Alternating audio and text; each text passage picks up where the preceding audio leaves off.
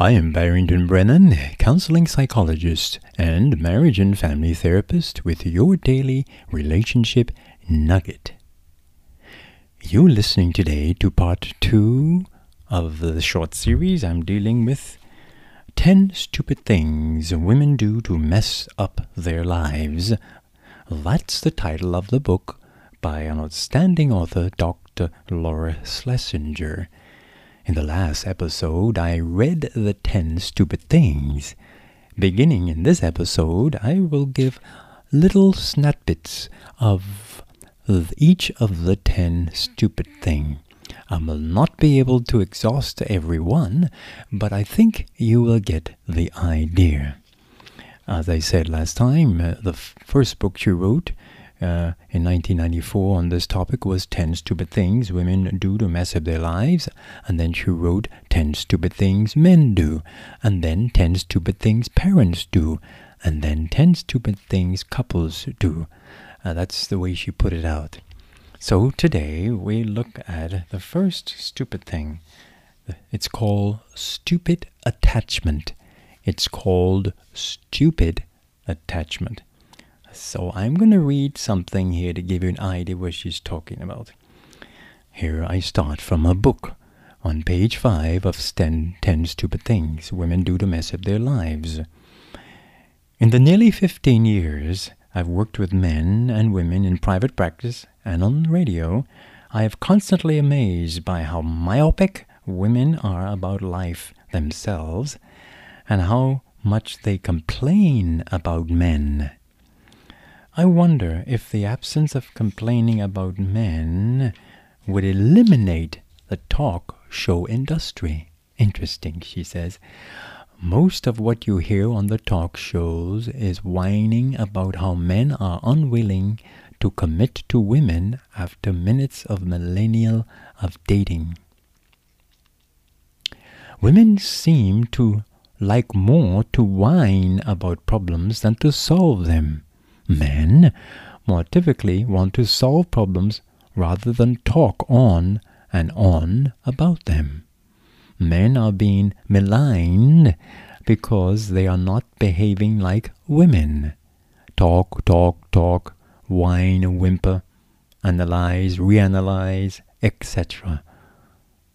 I'm reading from Dr. Schlesinger's book. To use a familiar saying, why can't a woman be more like a man? is sometimes much not such a bad idea. Women are so driven by the desire to exist through men that they miss the positive examples men male behavior can offer them as a model. Interesting thought she's giving here. Listen, contrary to to much of the feminist cant, there are many things we can learn from men's perspective about life and personal identity. To refuse to learn anything that could prove beneficial to yourself is a working definition of stupid. Interesting, isn't it? I sincerely believe, quoting Dr. Schlesinger, that if women studied male lessons in concepts of assert- assertion, courage, destiny, purpose, honor, dreams, endeavor, perseverance, goal orientation, etc., they would have a more fulfilling life. Pick better men with whom to be intimate and have better relationships with them. End of quote. I hope you're gathering what she's talking about in this first stupid thing it is stupid attachment. And remember, I'm, I'm reading enough, I'm hoping that you will at least get the idea that she's talking about, and then you can go ahead and, and purchase the book. But I always thought her concepts were spot on and helpful. So let's go on to stupid thing number two. Here it is. It is called stupid courtship. Stupid courtship. Now, what in the world is Dr. Laura Schlesinger talking about? And listen, listen. This speaks volumes to a lot of problems our, our women are putting themselves in. Listen, Dating should be about selecting, not being selected.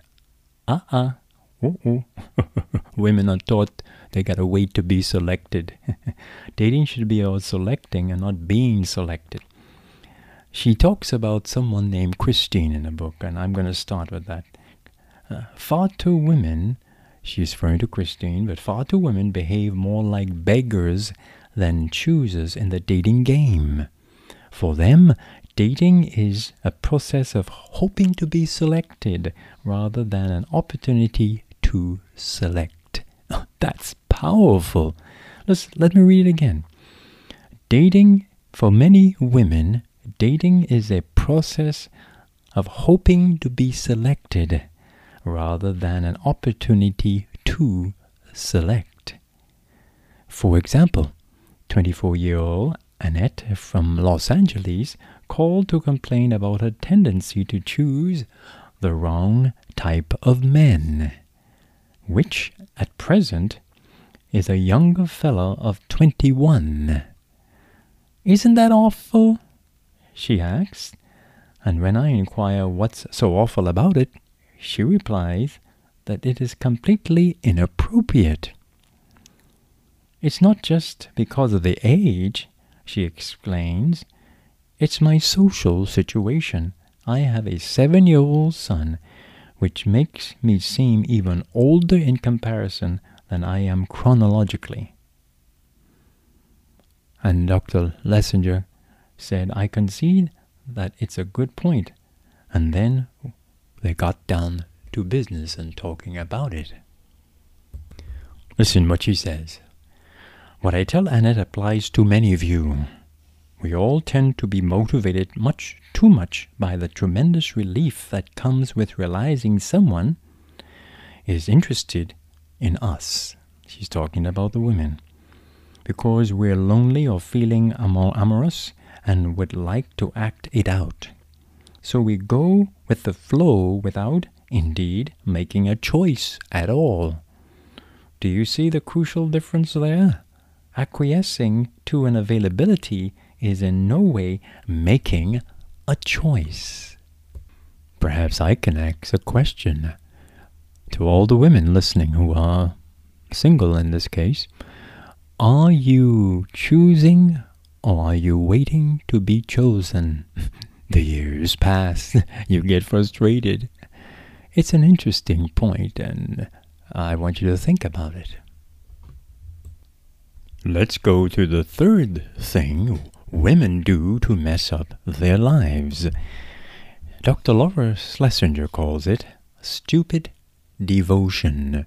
Stupid devotion. Under the caption on that chapter in the book, Stupid Devotion, she has this to say But I love him, and more stupid romantic stuff. Interesting, isn't it?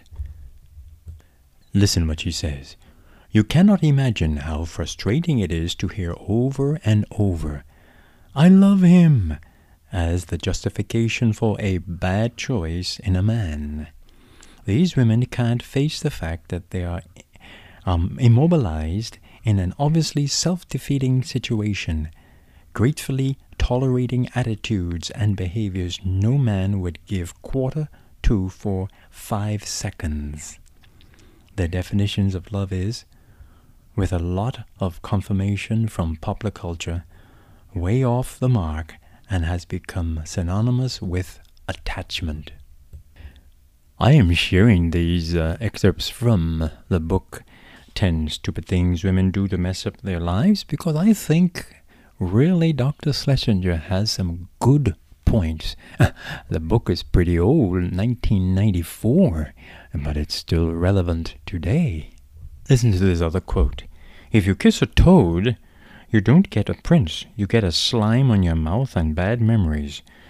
You do everything but accept reality. You deny, deny, rationalize, justify, and ultimately go back to the most pathetic defensive position. But I love him.